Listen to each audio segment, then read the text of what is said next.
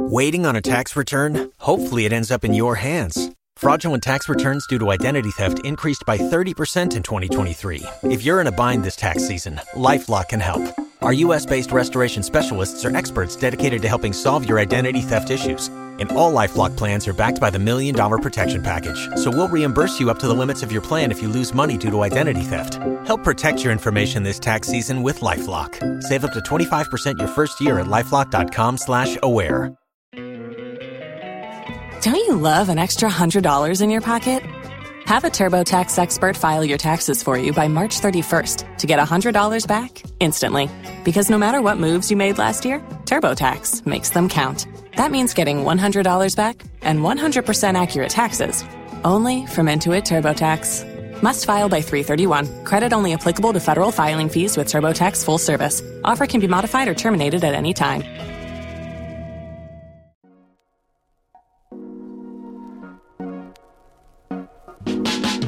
Welcome to the Kottke Ride Home for Thursday, September 9th, 2021. I'm Jackson Bird. Today, forget air conditioners, give me radiative cooling panels on my roof.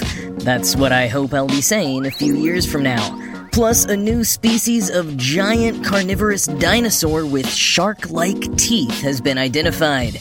And Moderna has announced they're moving forward with their COVID 19 and seasonal flu combo vaccine. Here are some of the cool things from the news today.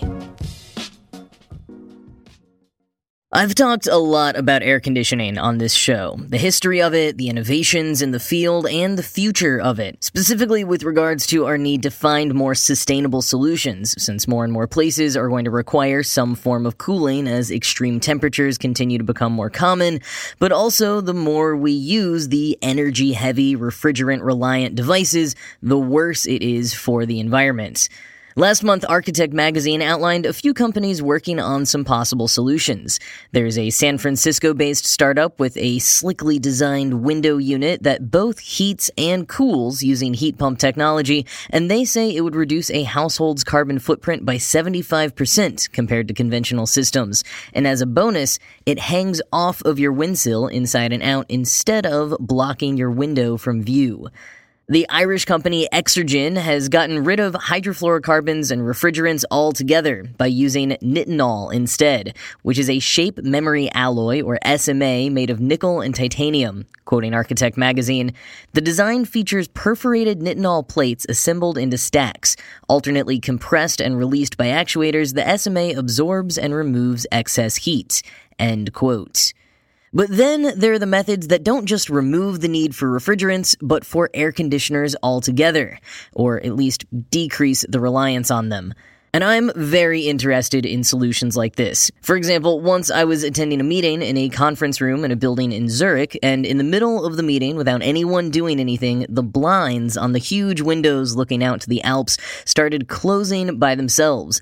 And turns out, the employees who worked there told me that the blinds were on a timer specifically designed to block out the sun at the hottest part of the day to keep the rooms cool. Now, this is a method that people have used for centuries, but with a modern, automated twist.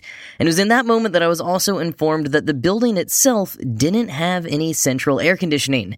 Yet there we were, sitting inside in the middle of August, feeling perfectly comfortable. Maybe not as chilly as we might have been with the high powered central AC units of many American offices, but not warm enough for me to have even noticed until it was brought up. I don't know exactly what a lot of the other designs were that were employed in that and other buildings in Zurich, but I've never been able to stop thinking about how great it would be if more places were designed that way. Of course, the average high temperature in Zurich in August is 76 degrees Fahrenheit or 24 degrees Celsius. Simple techniques like insulation and closing the blinds is not going to be as effective in places where the average highs are over 100 degrees Fahrenheit or over 38 degrees Celsius. There is one startup, though, that has been successfully working on an AC free solution in the much hotter California.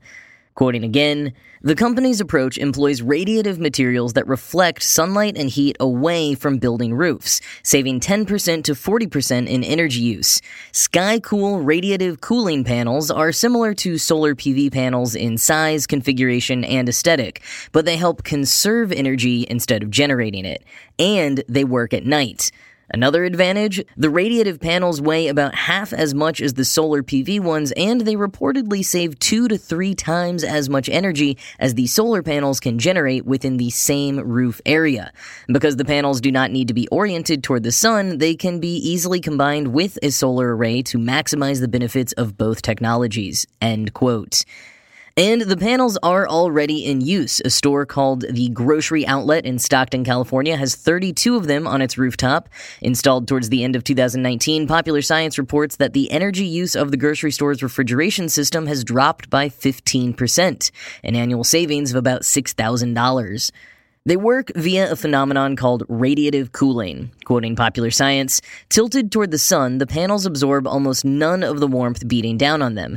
They even launch some into space, improving the performance of the systems that keep things inside cold. Everything on Earth emits heat in the form of invisible infrared rays that rise skyward. At night, in the absence of mercury raising daylight, this can chill something enough to produce ice. When your car's windshield frosts over, even if the thermometer hasn't dipped below freezing, that's radiative cooling in action. End quote. Aaswath Raman, co-founder of SkyCool, describes it as, quote, What's happening at night is you're losing heat to the sky, and the sky is letting some of that go to space. During the day, you want to continue doing that, but at the same time, you want to avoid absorbing the sun's energy, end quote. And here's a little bit more of the science behind it, quoting further from PopSci. They created a thin film composed of seven microscopic layers atop a sliver of silver. The slices alternated between hafnium oxide, an inorganic compound that acts as an electrical insulator, and silicon dioxide, or silica, a natural material that makes up quartz, sand, and nearly two thirds of Earth's crust. Acting together, the substances enable a special set of optical properties. For starters, they're especially good at emitting infrared light. Greenhouse gases and water molecules in the atmosphere usually absorb most of these rays and send them back to Earth. Infrared between 8 and 3 micrometers in wavelength, however, isn't absorbed by the atmosphere and instead slips into space. So Raman tuned the film to radiate only within that narrow range. What's more, the material reflects 97% of the sun's beams, enough to generate a cooling effect during the day. End quote. Unlike the ultra white paint I talked about earlier this year that reflects 98.1% of sunlight and can cool buildings down to 8 degrees below the ambient temperature, but still must be used in concert with other cooling measures, Raman hopes that panels like these from SkyCool could one day make air conditioners obsolete. Although for now, he is working to augment existing systems with the panels. Radiative cooling techniques like SkyCool's panels will face the same problem as pretty much every other AC alternative, though cost. Will they actually be able to be produced, installed, and afforded on a mass scale? And they also work best in dry environments with clear skies. PopSci notes that cloud cover and high humidity reduce the effects because water molecules in the air trap some of the emitted infrared rays. So there might need to be some further innovation there for cloudy, humid, and rainy locations, but fortunately there are other research teams and companies working on radiative cooling solutions besides just Raman and Skycool, so who knows, maybe in a few years most roofs will be decked out with both solar panels and cooling panels.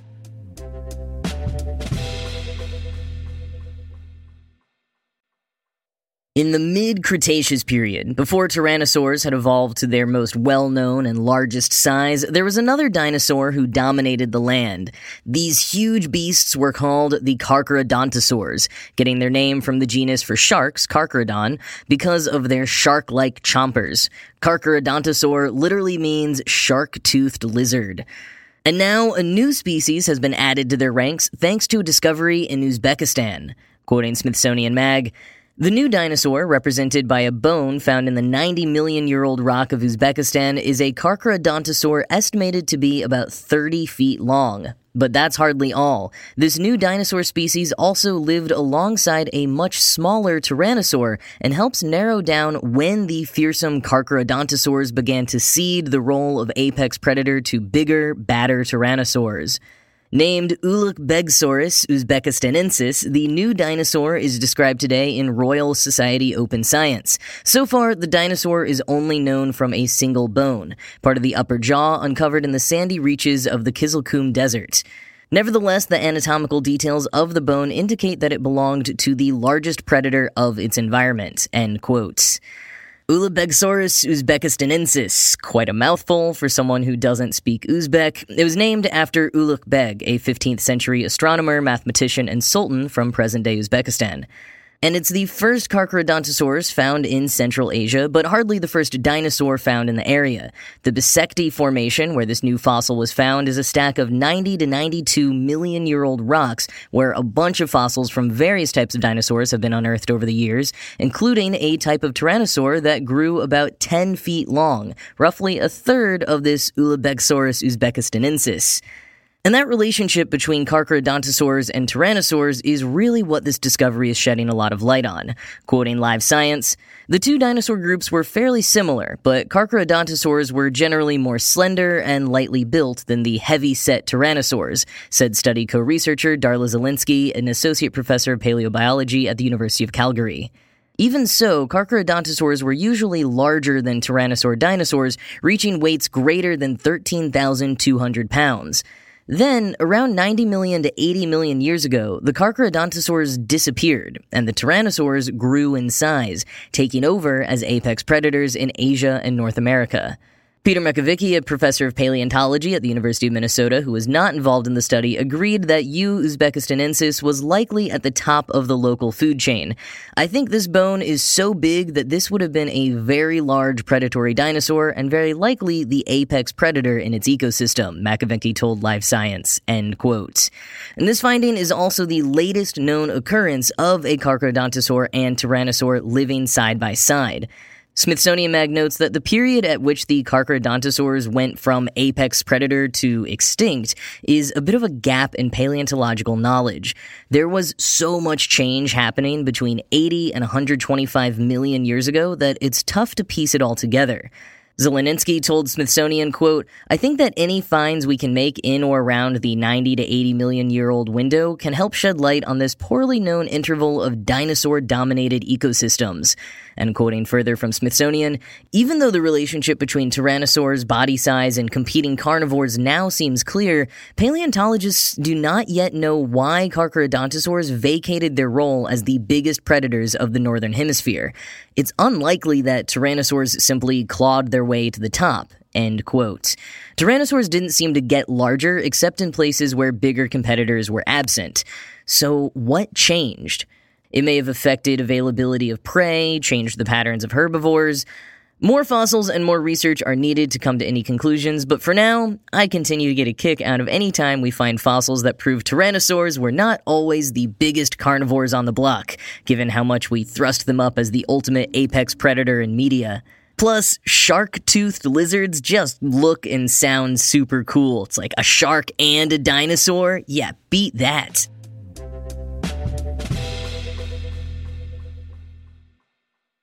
So I mentioned this a while back when it was still being presented as just a thing that they were hoping to achieve, but today, Moderna officially announced they're working on a two-in-one vaccine booster that will protect against both COVID-19 and the seasonal flu. Clinical trials are expected to begin within the next 6 to 12 months. Moderna CEO Stéphane Bancel said in a statement, quote, Today we are announcing the first step in our novel respiratory vaccine program with the development of a single dose vaccine that combines a booster against COVID-19 and a booster against flu.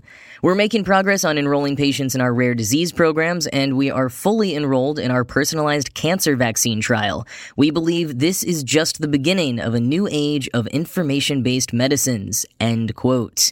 And CNBC notes that the announcement caused shares of Moderna to jump by more than 5% today.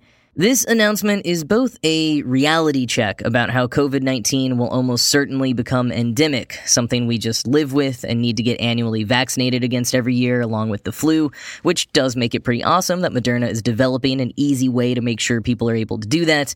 But it's also a further look at the huge strides forward being taken in the realm of vaccinations and other treatment thanks to mRNA technology.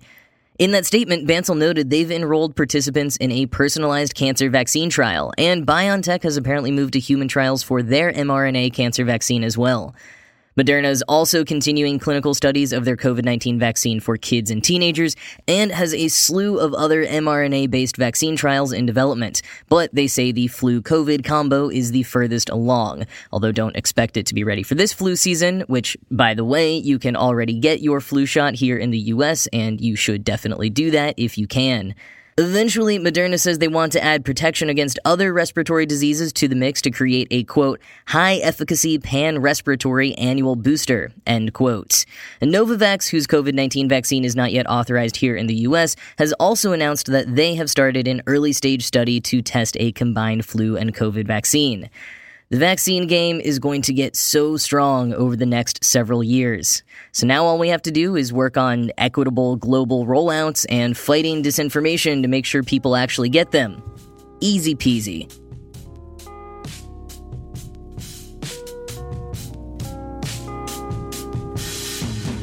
So, speaking of COVID, Jason shared this as a quick link on Kottke.org yesterday. But for the second year in a row, MIT's biology department is offering their COVID 19, SARS CoV 2, and the pandemic course online for free.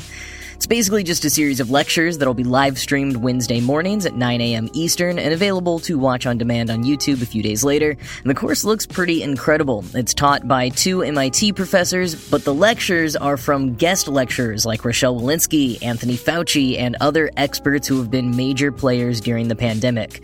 And the class started yesterday with a lecture by Dr. Bruce Walker, and next week is the big Fauci lecture. It's all totally free, there's no need to register, just tune in whenever you like link is in the show notes. But that is it from me for today. As always, this show was produced by Ride Home Media and Kottke.org. I am Jackson Bird, and I will talk to you again tomorrow. Tax day is coming. Oh, no. But if you sign up for Robinhood Gold's IRA with a 3% match, you can get up to $195 for the 2023 tax year. Oh, yeah. Sign up at Robinhood.com slash boost by tax day to get the biggest contribution match on the market. Subscription fees apply. Investing involves risk. 3% match requires gold for one year from first match. Must keep IRA for five years. Robinhood Financial LLC member SIPC.